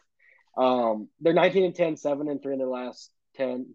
Willie Adames has been really good. I still think their offense needs 2 more bats probably. But, man, it's hard to ignore what Roddy Tellez has done. He has been incredible. He's now a bandit. Yeah, former Dylan Carlson teammate. 6, I got the Blue Jays. Now, I want to be clear with this. The Blue Jays are better than the 6th best team in baseball, but they're just not playing like they should be right now, I don't think. I mean, 18-11. Who? Blue Jays? Yeah. Just got swept by the Guardians. Yeah, but they're still 18-11. Blue Jays had not lost a series all year till they got swept by the Guardians. Why does it say they're 7-3 in their last 10? That can't be right. Because they lost 2 to the Yankees, right? They got swept by the. Yeah, I don't know, but they're still really good. Did I dream that too? I don't think they got. I mean, that's what D said. Hold on, let's figure this out. We're going on the fly here. I don't think they got. It could have happened in a Benadryl. No, they did. That's what I thought. See, so they're struggling really bad right now. Actually, guys, I apologize for the coughing. I'm so sorry. But I still think they're going to be good. I like the Blue Jays a lot. I think they're a good team. Kevin Gosman is just a star right now. Also, Oscar back. Like, I mean, you're adding a middle of the order bat to your lineup. So yeah, sorry, they're 17-13. So my numbers were off a little bit. Okay, and they're 6-4 and 6 in the last 10. So that's not good. No. But I still think they're 6th. They're really good. They were number 3 last week, so they've dropped. Yeah, number 5. I've got the Astros. Oh, all right. Making their first appearance on the power rank. Yeah, they're the Astros. They've been really, really good lately. They are 8-2 in the last 10. They've shot all the way up to a half game behind Anaheim. They're 18-11. I mean, they're the Astros. Like, I'm not going to count them out. Brady getting hot. Brady is getting hot. The sauce is, the Brady bomb sauce is working. Yeah. And I'm a big fan of that team. I think they're really good. Number 4, I've got the Mets. The Mets job for me, because I thought they played some lethargic baseball in Philadelphia, against Philadelphia this week, that just wasn't – other than that 6-run comeback, they just didn't look the same. And I think the 3 teams ahead of them are playing a little bit better. But I do think at 20-10, I mean, the Mets are really good. You can make an argument for one on this list if you wanted to. I just have them there. They're 6-4 in the last 10. But at number 3, I got the Angels. I am full aboard the Angels train. That win last night was absolutely huge. That is a game where in the last 10 years, the Angels lose that game. They don't come back. But 19-11, they're 6-4 in the last 10. They've won almost every series this year, and they're leading that AL West. So I think the Angels are really good. All right. Number 2, I've got the Dodgers. They're the best team in baseball, but right now they have to be number 2. They are 19-7, 7-3. Mookie Betts is starting to get hot. They just have the most deadly lineup I've ever seen in my life, and I don't even think it's close. And number 1, I got the Yankees. I don't think you can put anyone else there right now. 20-8. 8-2 in the last 10. They're refusing to lose baseball games, it seems like. Nestor had a no-no through 7 today. Yeah, so now they're 21-8. I am after today. I don't think they're going to be that good. I don't think they are that good. But right now, it's because they're playing that well. That's why they have to be in the power rankings, I think. So just to recap, all right, at 10, the Rays, they're a new addition this week in the power rankings. Cardinals drop out. Yep. number 9, the Twins, they stay at number 9. They were number 9 last week. At number 8, the Padres drop. They were 6 last week, dropped to 8. Brewers dropped from 5 to 7. Blue Jays with a big drop from 3 to 6. Astros, way up. They were not in last week's power rankings. They move up to 5. Mets dropped from 2 to 4. Angels, biggest jump of the week from outside the – no, that's wrong. They were 7 to 4. Sorry, my apologies. So it's from 7 to 3. The biggest jump was the Astros. Dodgers move up 2 from 4 to 2nd, and the Yankees stay number 1 on the power rankings. Yep. Do you have any problems or disagreements? No problems at all. I love seeing the Astros in there. I love seeing the Angels in the top 5. Yeah, I mean, I'm just so excited that Mike Trout – of the idea in my head, Dad, to see a game in September where the Angels are trying to make the postseason and to have Shohei Ohtani and Mike Trout playing in that game, that nothing makes me more excited as a baseball nerd than that prospect. I cannot argue with that at all. And Taylor Ward, man, what a stud. Just keep going off, Taylor. Earn yourself an all-star game spot. Go do it. Yeah, I have no problem with that. I absolutely love it. Also, Shohei Ohtani, one of the best pitchers in the world, and he can hit 40 bombs. What is that dude on? Because I want some, please. Good guy. He is so good at everything. He had a double to tie the game yesterday and then scored on a single. He's pumped up. I mean, he is incredible. He had one of the best pitching performances of the year last start. He's just something else. I agree. Before we get to the hockey episode that is obviously taken, I believe, Canada by storm, wanted to give one shout-out. Nikola Jokic, the Joker, back-to-back MVPs. Hey, Denver, can we get this guy some fucking players around him so he can – he should be still playing. Hope he leaves. He's him playing right now. Hope he leaves. How about this? Last 5 MVPs in the NBA, all European players. Last 5? That's what I read today. Giannis? I thought Giannis was from Africa. Sorry, maybe it said – no, he's Greek. Foreign players. Yeah, but he lived in Africa. I guess so, yeah. I thought it said Europe. Do you have a problem with him winning it over Embiid? Do I? I could have gone either way. I could have honestly gone either way. I think the Embiid thing I would have been fine with. I would have been fine with a couple other guys probably. But what Jokic did, he literally carried that team with no Jamal Murray. The entire Michael Porter missing significant part of the year. I mean, he carried that team the entire year. So did Joel Embiid. Yeah, you're right, but Embiid had Harden down the stretch. Speaking of Harden, he's MIA again in the playoffs. But now he had 31 last night. Dude, what are you talking about? Yeah, but before that Also, I don't know if you guys are watching the playoffs. Luka is unbelievable. Luka, if he loses, he needs to lose that weight again. I don't know what he's doing. I don't care what weight he's at. He's unbelievable. He will win an MVP in the next 3 years. Lil Wayne called him a hoe. That's funny. I didn't know that. I heard that on McAfee today, and I was dying laughing. Did not know that Lil Wayne called Luka ho. I love Luka. The energy he brings, he's just like a little kid playing up there. I love Luka. He's great. All right, that's all I've got for the NBA. If you're not watching, go watch it. The playoffs have been great. Hey, Mavs, Titans, Suns. Outside the blowout, the Golden State blew out Memphis the other night. Great series. That Celtics-Bucks series is – I mean, that's – if you like blood, sweat, and tears, there you go. And then Philly and Miami. Miami couldn't score the other night. James Harden puts in 31. It's been fun. You also got me watching, as we're going to segue, which a good podcaster would do, into the NHL episode, podcast episode, probably ranked, I'd say, in the top 1 or 2 in Canada, maybe in all of Europe. Maybe in all of North America. I don't know, but it is definitely the talk of NHL night in Canada. And that is Caleb's puck off, eh? You said I've gotten you into, and then you just never finished the sentence. Yeah, I was going to say hockey, but outside the Blues, I really haven't been watching. Yeah, okay. Well, you want to hear how some series are going? We're going to save the Blues for last because I want to get a little bit more in-depth on that. Hurricanes went up 2-0 in the series, and it kind of looked like they were just going to rout them. And the Bruins stormed back, won both games at home. So the home ice advantage has played a big part in that series. It's tied 2-2. I'll be honest with you, I think the Hurricanes are a way better team, and I hate the Bruins, so I don't really care too much about that series. I just want the Hurricanes to win. Okay. The Oilers and the Kings tied 2-2. If the Oilers lose this series, Dad, Connor McDavid is on the way out. Oh. If they lose Connor McDavid and trade Wayne Gretzky in their history of being a franchise, they may be, the place may be burned down, because that's, it's ridiculous what they're doing. They are so much, I mean, the Kings are just not that good. They shouldn't even be in the playoffs, in my opinion. They have to win. It's tied. All four of these series are tied right now. Maple Leafs and Lightning is a really exciting series. Those teams are just blow for blow. I mean, Pat Maroon scoring goals in the playoffs will always get me excited. So, I mean, I don't know where that's going to go. Andre Vasilevsky, I'll never bet against the guy. He's the best goalie in the NHL. So I got the Lightning still winning that one. So all four of these series that are played game four are tied at 2-2. The Wild and the Blues, this has been the most emotionally draining series I've ever watched in my life. And I don't even think it's close. I don't know what to think.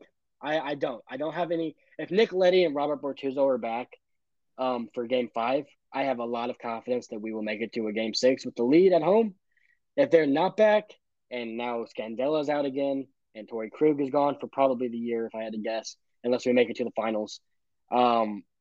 I don't know. I mean, it's nerve-wracking times. Bennington was great yesterday. What is the word on those two guys? They skated today. They've skated every day for the last 3 days, I believe. So they are on the way back. The problem is that they could be in concussion protocol, and with the way NHL works, you have no idea if that's the case or not. Correct. I would say that I would expect at least one of them back, and that'd probably be Leddy. I don't know about Bortuzzo. Hockey fan here, real quick. Mm-hmm. Does it really? I mean, yes, we want to see them win. Does either of these teams have an actual chance against Colorado? Yeah, they do. Really? Darcy Kemper just got hurt. He's their goalie. I don't know when he'll be back, but he took a stick to the face. And also, that team is not unbeatable by any means. It's not. Also, all I hear is how tough we are. We were getting the shit kicked out of us by Minnesota. Like, they are running our guys like crazy. We have, like, 30 more hits than them in the series. Well, it just feels like theirs are dirtier. You don't want to – the way I was texting you guys about this, in the NHL, that's what people do. If you – in the playoffs, your goal is to initiate and not retaliate. You want to hit somebody really hard. You want them to get angry at you, and you want them to get themselves in the box for roughing. You don't want to play that game. You don't win that way.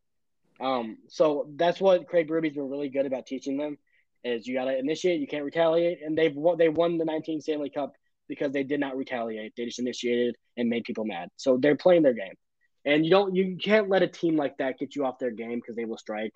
So I don't think they're getting, I mean, there's been some big hits, man. Braden Shen and Vladdy Tarasenko are laying people out left and right, and it is fun. Barbashev too.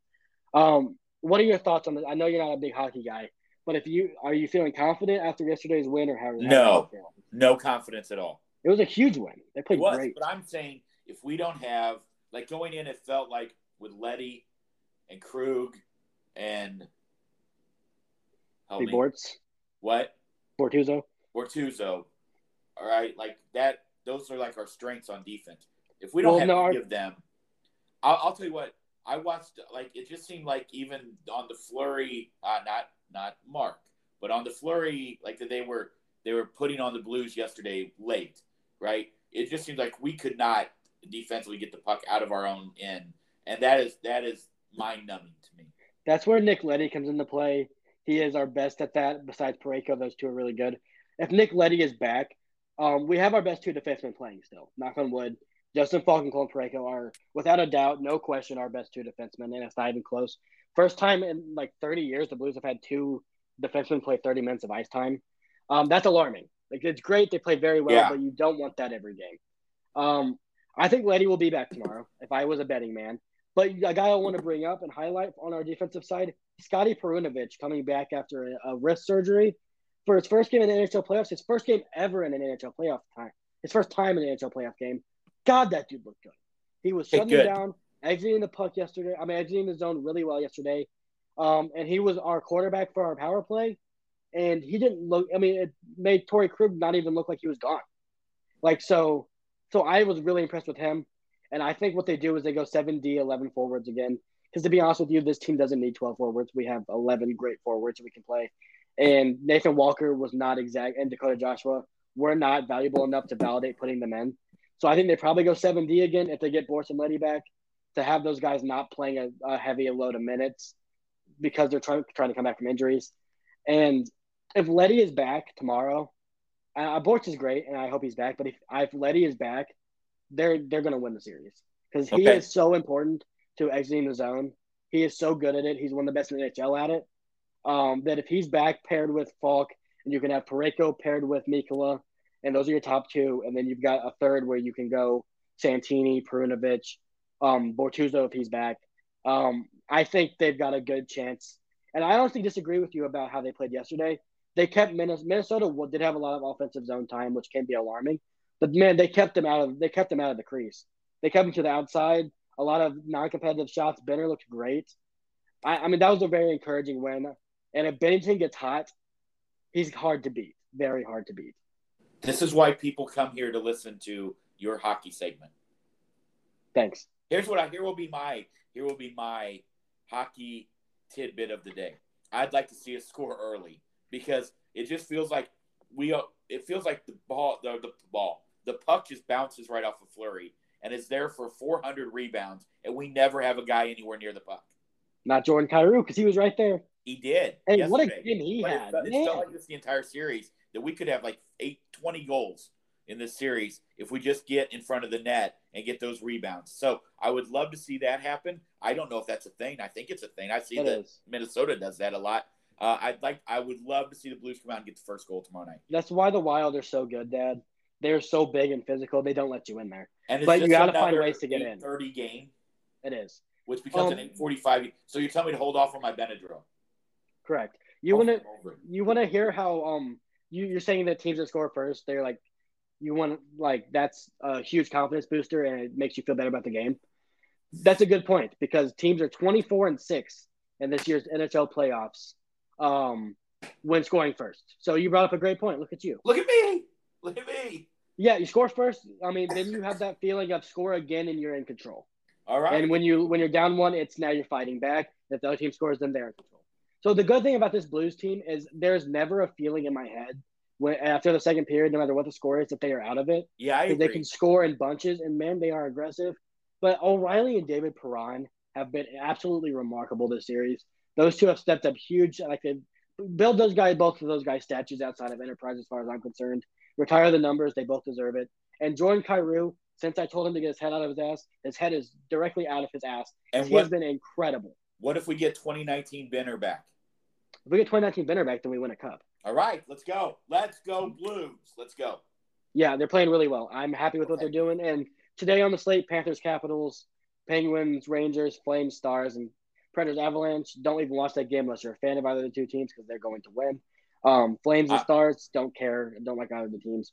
Rangers, Penguins, good game. Any of those games. And Panthers, Capitals up 2-1 against the team that won the President's Trophy. So, I mean, if Capitals win today, Panthers are going full tight but whole mode. Okay. All right. There I got on the – There you have it. That's why you tune in. That's what – for stuff like that. Yep.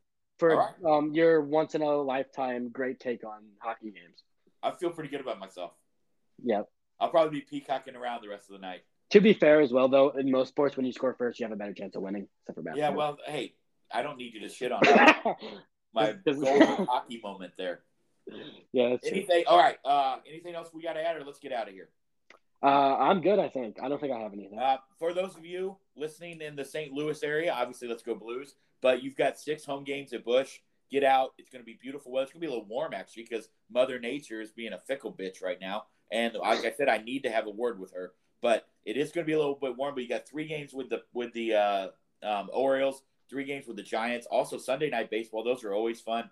Get down to the ballpark. The weather looks great outside of the heat. Go support the local teams. You got the Blues back in action here in town Thursday night. Get out and go see those guys. I'd be remiss if I didn't wish all of the mothers out there a happy Mother's Day, which was yesterday, which by the time you're listening to this will have been 2 days ago. But, we're lucky in our family to have some killer mothers. My mom and then obviously my wife is fantastic. So shout out to those. I got one more thing. Yo. Happy Mother's Day to everybody but Wendy Bird. Happy Mother's Day to all you mothers out there. Awesome. Caleb, good luck on your finals this week. Thanks. If I don't talk to you in a while, call the police. Right. We probably will not be back until you get home, which will be this weekend. And so we'll probably not do another podcast this week because of finals and everything else. But like I said, go support the Blues. Go support the Cardinals. Get out, see some live music, enjoy this weather, because we know that before you know it, it's going to be 95 and humidity of like 100%. So Cardinals go 5-1, and we'll have a happy podcast on Sunday or Monday. Oh, that'll be fantastic. That sounds awesome to us. Hey, guys, you guys are absolutely the best. Once again, find us on your favorite podcast platforms. Give us a 5-star review. We greatly appreciate it. We've had some awesome conversations with you guys on Facebook. You can find us at More Knowable Sports Podcast. Also on Twitter, at More_Noble, as well as at Caleb Noble08. You can find us on there. We're trying to get a lot of content out. We've had a lot of good engagement from you guys. That makes this so much fun. You guys are absolutely the best. Stay safe. The Benadryl's starting to kick in. No, the Sudafed. Stay safe. Take care of each other, and we will see you soon. Cheers. The more you noble, the more you noble, the more you noble. It's the more you noble.